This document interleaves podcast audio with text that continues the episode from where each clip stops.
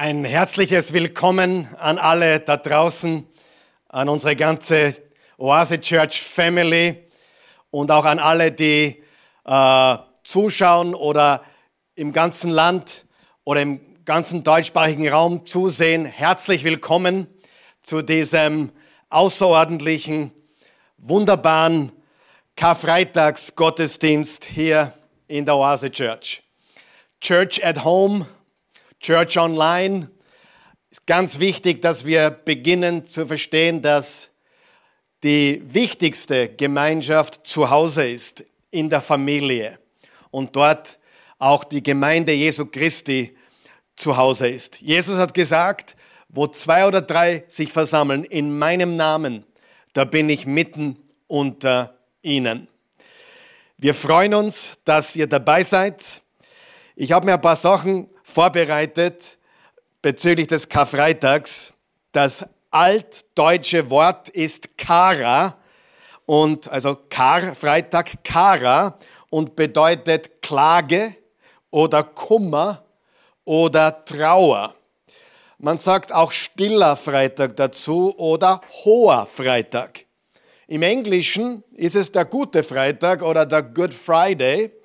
Äh, man sagt auch Holy Friday dazu oder Great Friday und manche sagen auch Black Friday dazu.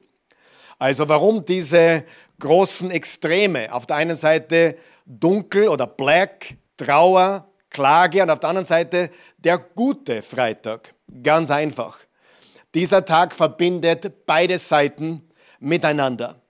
Die dunklen Mächte haben alles versucht im Kampf gegen unseren Herrn und Erlöser. Die dunklen Mächte haben alles versucht, aber Jesus Christus hat gesiegt. Und Jesus Christus ist das Licht der Welt und er hat die Finsternis überwunden. Der gute Freitag, der Good Friday, ist deswegen, weil es für uns alles brachte, was wir brauchen.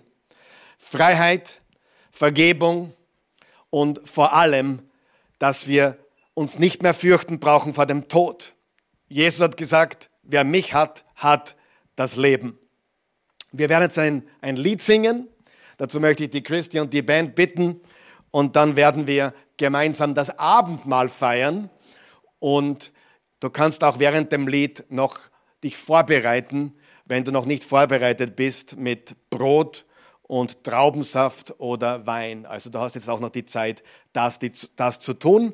Ansonsten sing kräftig mit und lass uns unsere Herzen vorbereiten. Zeig's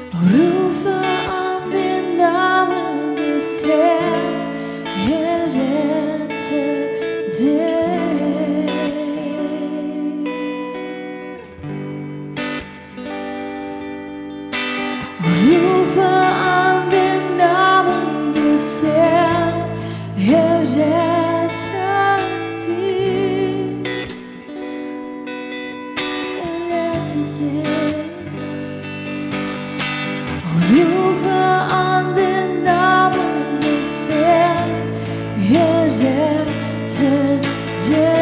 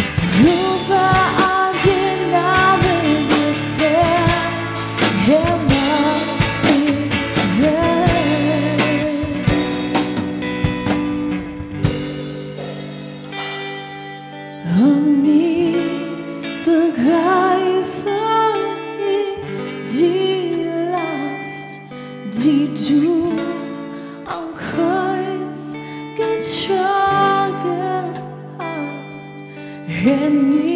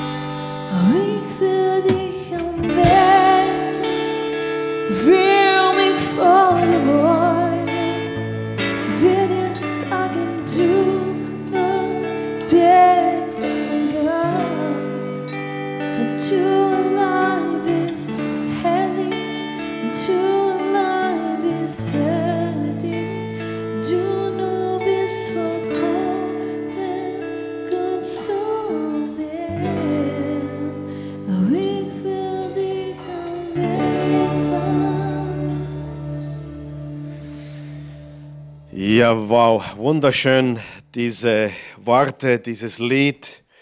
Jesus ist unser Retter. Er ist der allmächtige Gott, der Mensch geworden ist. Das Wort ist Fleisch geworden und hat unter uns gelebt.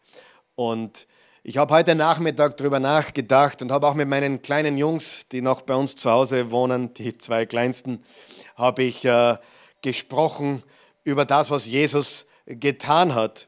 Und wir haben auch darüber gesprochen, dass Jesus der einzige Mensch war. Natürlich, Jesus ist einzigartig, er ist Gott, er ist ohne Sünde gewesen.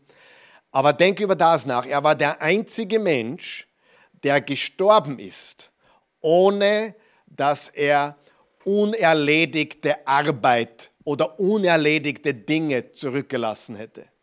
Wenn du stirbst, wenn ich sterbe, wenn irgendjemand von dieser Erde geht, haben wir immer etwas, was wir nicht fertiggebracht haben, nicht äh, fertiggestellt haben. Es gibt immer bei jedem Tod unerledigte Dinge und Agenten. Jesus ist der Einzige, der je gelebt hat, der alles erledigt hat, der alles vollbracht hat, bevor er gestorben ist. Warum? Na, Jesus war perfekt, er ist immer noch perfekt, er ist der perfekte Sohn Gottes. Aber Jesus wusste genau, wofür er da war. Bereits als Zwölfjähriger. Im Lukas 2, Vers 49. Und er sprach zu ihnen, was ist der Grund dafür, dass ihr mich gesucht habt? Wusstet ihr nicht, dass ich in dem sein muss, was meines Vaters ist? Du kennst wahrscheinlich die Geschichte. Äh, Jesus ging mit seinen Eltern zum alljährlichen Passafest und das taten sie jedes Jahr, aber auch in diesem Jahr, als er zwölf Jahre alt war. Zwölf Jahre ist ein besonderes Alter für einen jüdischen Jungen. Das ist ein ganz besonderes Alter. Und darum wird das, glaube ich, auch erwähnt. Und sie gingen nach Jerusalem. Und Jesus war zwölf Jahre alt. Und plötzlich verschwindet der Bur. Plötzlich ist er weg. Und sie suchen ihn. Tagelang suchen sie ihn. Und dann finden sie ihn endlich. Und sie stellen fest, dass er unter den Gelehrten sitzt und sie lehrt von den Dingen Gottes. Und dann haben Maria und Josef gesagt, natürlich, was stell dir vor, dein zwölfjähriger Junge würde ein paar Tage äh, verschwunden sein. Sie haben sich Sorgen gemacht, riesige Sorgen. Sie haben ja nicht alles verstanden, was Jesus betrifft. Und sie fragten ihn, was hast du uns angetan? Warum warst du plötzlich weg? Und dann sagt er, was, warum sucht ihr mich? Wusstet ihr nicht, dass ich nach dem sein muss, was meines Vaters ist? Eine andere Übersetzung sagt, habt ihr denn nicht gewusst, dass ich mich mit den Dingen meines Vaters beschäftigen muss? In der englischen Bibel steht, Father's business. Did you not know that I must be after my father's business? Also die Dinge, die den Vater betreffen. Und dann, als er erwachsen war, als er bereits in seinem Dienst war, im Johannes 4, Vers 34, das war, wie er mit der Frau am Jakobsbrunnen geredet hat, da steht, da erklärte Jesus, meine Nahrung ist, dass ich den Willen Gottes tue, der mich gesandt hat, und das Werk vollende, das er mir aufgetragen hat. Offensichtlich wusste Jesus mit zwölf Jahren schon, warum er gekommen ist, nämlich um zu sterben als Lamm Gottes, das hinwegnimmt die Sünde der Welt. Hier im Johannes 4 als 30-jähriger Mann, der gerade sein irdisches Wirken begonnen hat, sagt er, ich bin gekommen, um den Willen des Vaters zu tun und das Werk zu vollenden, zu dem ich gekommen bin. Und dann natürlich die ganz berühmten Verse, als er am Kreuz hängt. Jesus hat ja am Kreuz sieben ganz entscheidende Dinge gesagt. Ja, zum Beispiel zum, zum, zum Dieb, zum einen der Diebe hat er gesagt, noch heute wirst du mit mir im Paradiese sein. Und das sechste, was er gesagt hat, war, es ist vollbracht. Und dann hat er noch gesagt, in deine Hände empfehle ich meinen Geist. Aber die sechste Aussage war, es ist vollbracht. Lesen wir Johannes 19, Vers 28 bis 30. weil Jesus wusste, jetzt hängt er am Kreuz, jetzt tut er, wo, wozu er gekommen ist, weil Jesus wusste, was nun alles vollbracht war, sagte er, ich habe Durst. Denn er wollte auch in diesem Punkt die Voraussagen der Schrift erfüllen. Interessant, das lebendige Wasser hat Durst. Er wusste, er musste sich am Kreuz komplett entleeren. Er musste sein Leben geben, er musste sterben, das Leben musste sterben. Der allmächtige, allgegenwärtige Gott als Mensch musste am Kreuz sterben an unserer Stelle, damit wir den Tod nicht mehr fürchten brauchen, sondern ewiges Leben haben können. Der Himmel ist offen, die Strafe ist bezahlt. Denn er wollte auch in diesem Punkt die Vorsagen der Schrift erfüllen. Da tauchten die Soldaten einen Schwamm in das Gefäß mit Weinessig. Das wird in den Psalmen vorausgesagt, tausend Jahre vorher. Das dort stand, steckten ihn auf einen Ysopstängel und hielten ihn Jesus an den Mund. Als die äh, Israeliten aus Ägypten ausgezogen sind, haben sie mit Ysopzweigen die, die, die Türpfosten links und rechts und die obere Schwelle mit dem Blut des Lammes bestrichen, damit der Todesengel vorbeigeht oder vorübergeht. All das ist prophetisch. Jesus hat unmissverständlich die Heilige Schrift, die Tora, den Tanach, das Alte Testament erfüllt in seiner Person. Sie hielten ihm diesen Ysopstängel an den Mund. Als Jesus von dem Essig genommen hatte, sagte er, es ist vollbracht. Tetelestai. Es ist bezahlt. Die Rechnung ist beglichen. Die Strafe ist erledigt. Dann ließ er den Kopf sinken und er starb. Als zwölfjähriger Junge wusste er, wozu er gekommen ist. Mit 30 wiederholte er die Aussage, ich bin gekommen, um das Werk zu vollenden, das mir aufgetragen wurde. Und dann hat er noch gerungen mit diesem Auftrag im Garten von Gethsemane. Vater, dein Wille geschehe, aber wenn es irgendeine Möglichkeit gibt, dass dieser Kelch an mir vorübergehe, lass ihn an mir vorübergehen. Es, war, es gab keine andere Möglichkeit. Warum? Gott ist Liebe und Gott ist gerecht. Sünde musste bestraft werden. Und drum, weil Gott ein gerechter Gott ist, hat er sich selbst, seinen Sohn, für uns geopfert, auf ihn alle Strafe gelegt, damit seine Gerechtigkeit zufriedengestellt ist, damit wir Leben haben können, damit wir frei sind von aller Schuld. Als ich jung war, haben meine Eltern meine Strafe für mich bezahlt, die ich nicht bezahlen konnte. Weißt du was, in dem Moment, wo sie bezahlt war, musste ich sie nicht mehr bezahlen. Ich war frei. Und das hat Gott für uns getan. Sie, die Strafe musste eingefordert werden. So ist Gott gerecht, gleichzeitig Liebe. So ist er Wahrheit und Liebe gleichzeitig. Und so wissen wir, er ist nicht nur ein Gott, der von Liebe spricht, sondern in Liebe handelt. Wir werden jetzt noch ein Lied singen und dann werden wir gemeinsam das Abendmahl feiern.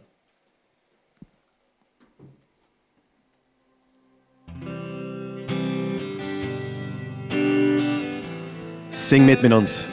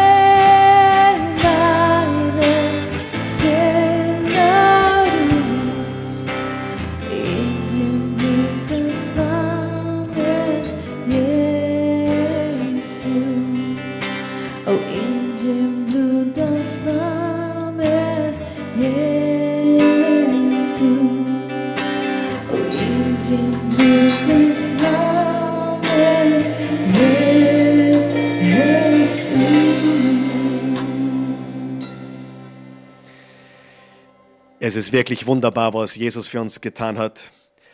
Als Johannes der Täufer das erste Mal Jesus gesehen hat, hat er gesagt, siehe, das ist Gottes Opferlamm, das hinwegnimmt die Sünde der Welt.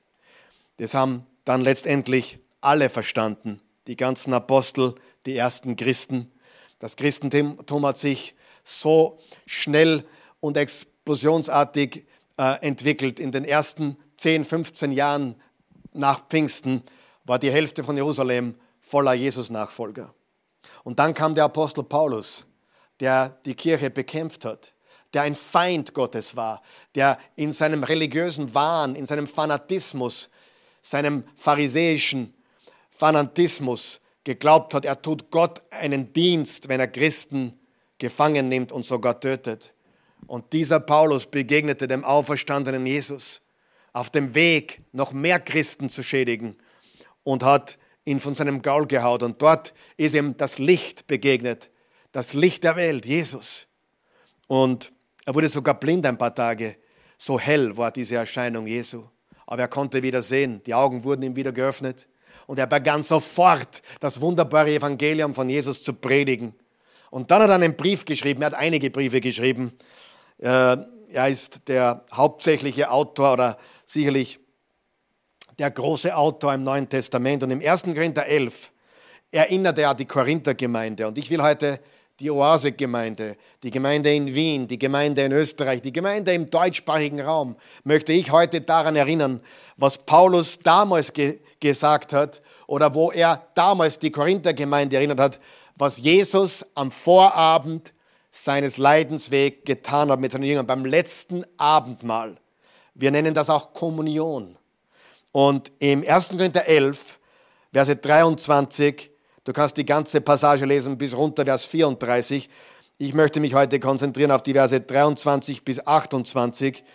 Und äh, hier sehen wir, was Paulus ihnen ins Gedächtnis gerufen hat. Wer von euch weiß, jeder von uns weiß, dass wir immer wieder daran erinnert werden müssen, wie wichtig es ist, was Jesus getan hat. Und das ist heute ein Gedächtnismal, ein Erinnerungsfest, wenn du so möchtest. Im Vers 23 steht, denn ich habe es vom Herrn überliefert bekommen, was ich auch euch weitergegeben habe. In der Nacht, in der er ausgeliefert wurde, nahm der Herr Jesus Brot und dankte Gott.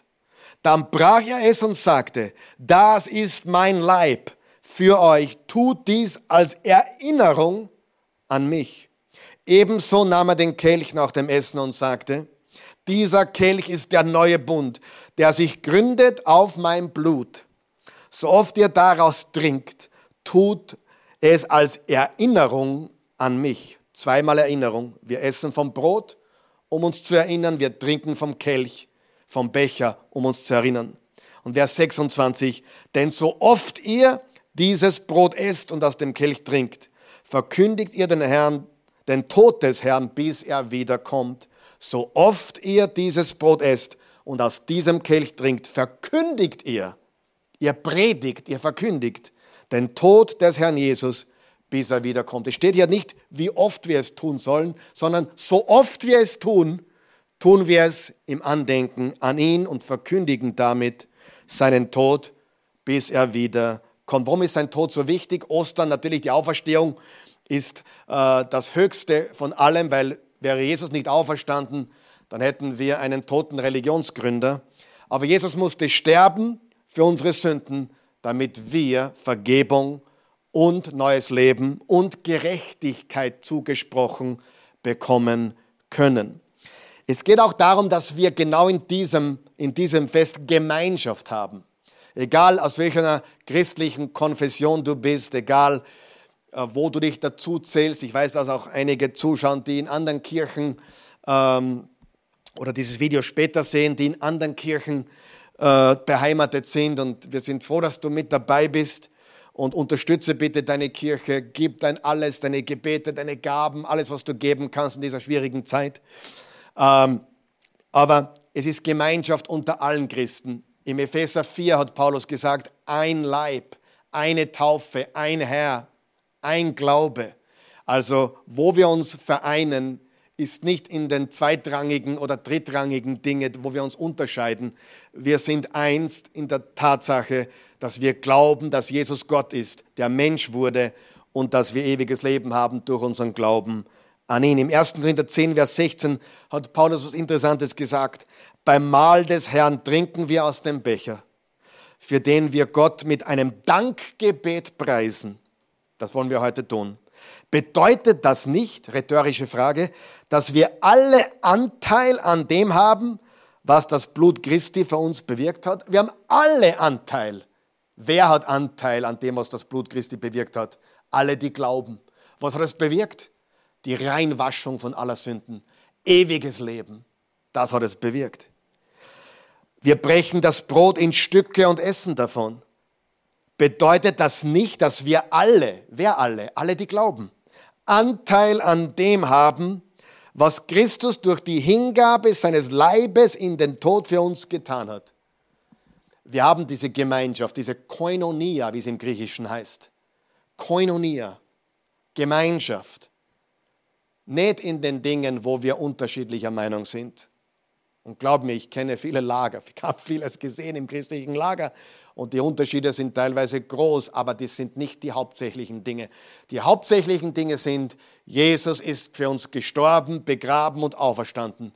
Wer mit dem Munde bekennt, Jesus ist Herr, mit dem Herzen an das glaubt, was er getan hat am Kreuz und von den Toten auferstanden ist, der ist gerettet. Ich möchte kurz, bevor wir feiern gemeinsam, und da möchte auch die Christi nach diesen drei Punkten nochmal einladen, äh, mit mir gemeinsam das Abendmahl zu feiern und dann singen wir noch ein Lied gemeinsam. Aber drei Gedanken, die wir uns machen sollen aus dieser Passage. Erstens, schau nach innen. Bevor wir heute das nehmen, schau in dich hinein. Die Bibel sagt im Vers 28, 1. Korinther 11, Vers 28, jeder prüfe sich also selbst bevor er vom Brot isst und aus dem Kelch trinkt. Ein paar Verse später steht, wer sich selber prüft oder beurteilt, wird nicht gerichtet werden. Wow. Sieh, Jesus wurde gerichtet. Und wenn wir mit demütigen, ehrfürchtigen Herz, wissend, dass wir Sünder sind, einen Retter brauchen. Ich habe diese Woche wieder schreckliche Dinge im Kommentarbereich gesehen bei uns. Also Dinge, die kann man nicht einmal die würde ich nicht einmal alleine im Wald sagen. Über Jesus. Die Zeit ist extrem. Menschen entweder nähern sich jetzt Gott ehrlich und kehren um oder sie werden zu den ultimativen Lästerern, habe ich den Eindruck. Aber jemand, der Jesus und mich nebenbei, aber das ist mir nicht wichtig, aber Jesus bis aufs übelste Namen beschimpft hat, die meinem, meinem besten Freund niemals schimpfen würde, nicht einmal meinem schlimmsten Feind. Aber ich rede von uns Christen jetzt, die wir glauben. Oder wenn du kurz vorm Sprung bist, gläubig zu werden. Heute ist deine Chance. Prüfe dein Herz. Dann wirst du nicht gerichtet. Sieh, wenn du Jesus dein Leben gibst, hat er das Gericht für dich getragen. Wenn nicht, musst du es selber tragen. Das ist die gute Nachricht. Die, die Strafe ist bezahlt. Wenn du sie aber selber zahlen willst, dann bist du selber schuld. Aber er hat die Strafe übernommen für dich. Schau nach innen Schau in dich hinein, hat uns Paulus gesagt. Das zweite, schau zurück. Schau zurück. Worauf schauen wir zurück? Ja, zum einen einmal, was hat Gott in deinem Leben schon getan? Ist er nicht gut gewesen? Hat er dich nicht durch die dunkelsten Zeiten durchgetragen? Und er wird uns auch durch diese Zeit durchtragen. Aber noch viel wichtiger, schau zurück auf das, was Jesus getan hat. Ja, der Paulus sagt zweimal im Vers 25 und 26, tut das zu meinem Gedächtnis oder erinnert euch dadurch, was ich für euch getan habe. Tut es in Erinnerung an mich. Wenn du mich fragen würdest, warum ich weiß, dass Gott gut ist, frag einmal zehn Christen, warum ist Gott gut? Naja, weil mir, mir geht's gut, ich habe genug Geld ich, oder ich bin gesund, die Familie, Gott hat mich gesegnet, Gott ist gut. Weißt du was? Das sind alles Umstände, die nicht beweisen, dass Gott gut ist. Es geht auch bösen Menschen gut, rein natürlich betrachtet. Der Grund, warum ich weiß, dass Gott gut ist, ist nicht wegen meiner Umstände. Der Grund, warum ich weiß, dass Gott gut ist, ist, weil er für mich gestorben ist. Er hat sein Leben für mich gegeben. Und im Römer 10, äh, im Römer Entschuldigung, 8, Vers 28 steht, denen, die Gott lieben, dient alles zum Besten. Also die Umstände sind nicht das Relevante. Was relevant ist, dass ich Gott kenne, dass ich seinen Charakter kenne, dass ich weiß, dass mir alles zum Besten dient und weil ich weiß, dass er für mich gestorben ist und alles gegeben hat, weiß ich, dass er gut ist. Und das Letzte, schau voraus. Im Vers 26, und dann lade ich die Christi ein, zu mir nach vorne zu kommen oder rüber zu kommen. Vers 26, denn so oft ihr aus diesem Brot esst und aus dem Kelch trinkt, verkündigt ihr den Tod des Herrn, bis er wieder kommt. Also, was tun wir? Schau nach innen, schau zurück und schau nach vorne auf die Wiederkunft Jesu. Schau nach innen, prüfe dich selbst. Schau zurück. Er ist nicht gut, weil es dir gut oder schlecht geht jetzt. Geht, er ist gut, weil er für dich gestorben ist. Und dann schau nach vorne und, und sei dankbar, dass er wieder kommen wird. Ich glaube, es ist alles gesagt und wir werden jetzt genau das tun, was Jesus uns aufgetragen hat. Sie im 1. Korinther 11 zitiert, zitiert Paulus den Jesus. Du kannst es nachlesen im Lukas-Evangelium, im Matthäus-Evangelium, das letzte Abendmahl. Und äh, im Detail, die besten zwei im Detail sind Matthäus und Lukas. Und dann auch hier im 1. Korinther 11 siehst du, dass Paulus es sagt und Jesus zitiert. Das Erste, was wir tun wollen, und auch zu Hause, wenn du jetzt das Brot zur Hand nimmst, die Christi und ich nehmen da sein Brot und wir brechen uns ein Stück runter. Lass uns das Brot jetzt brechen. Er brach das Brot und sagte, das ist mein Leib, hingegeben für euch. Und wir wollen das jetzt nehmen. Jesus gab sein Leben, seinen Leib und lass uns brechen und lass uns Danke sagen. Danke, Vater, für Jesus. Danke, Jesus, dass du für uns deinen Körper gegeben hast, uns zur Heilung. Durch deine Wunden sind wir geheilt. Du hast uns wiederhergestellt, du hast uns ewiges Leben gegeben. Danke. Lass uns brechen und essen.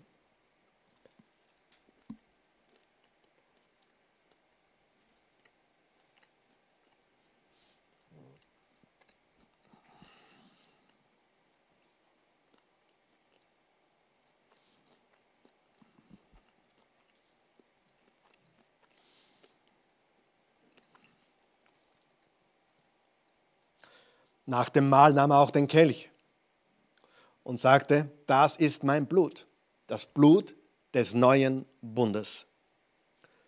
Tut das, so oft er es tut. Trinkt daraus, so oft er es tut, in Erinnerung an das, was ich getan habe. In Erinnerung an mich. Und Jesus hat hiermit den neuen Bund besiegelt. Das Neue Testament, in dem wir ewiges Leben haben, nicht durch Erarbeiten oder guter Werke, sondern durch Glauben an sein Werk. Lass uns gemeinsam trinken.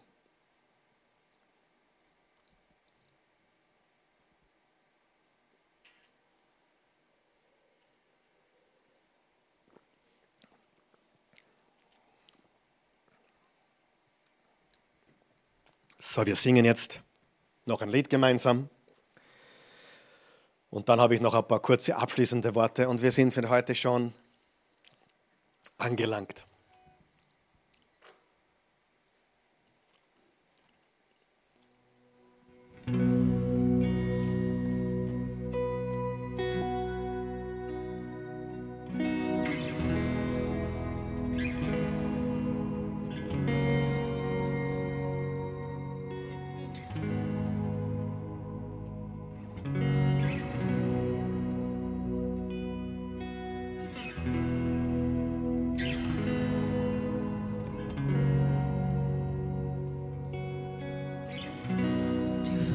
voz direita mão.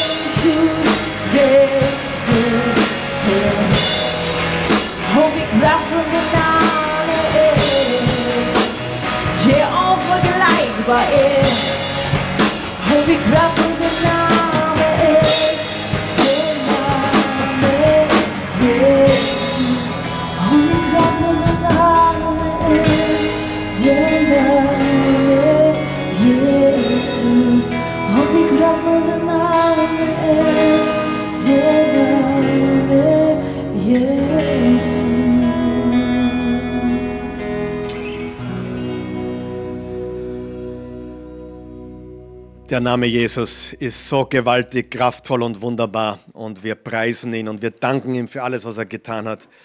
Ich kann mir erinnern, vor, vor vielen Jahren ist jemand zu mir gekommen, der gesagt hat, Pastor, Pastor.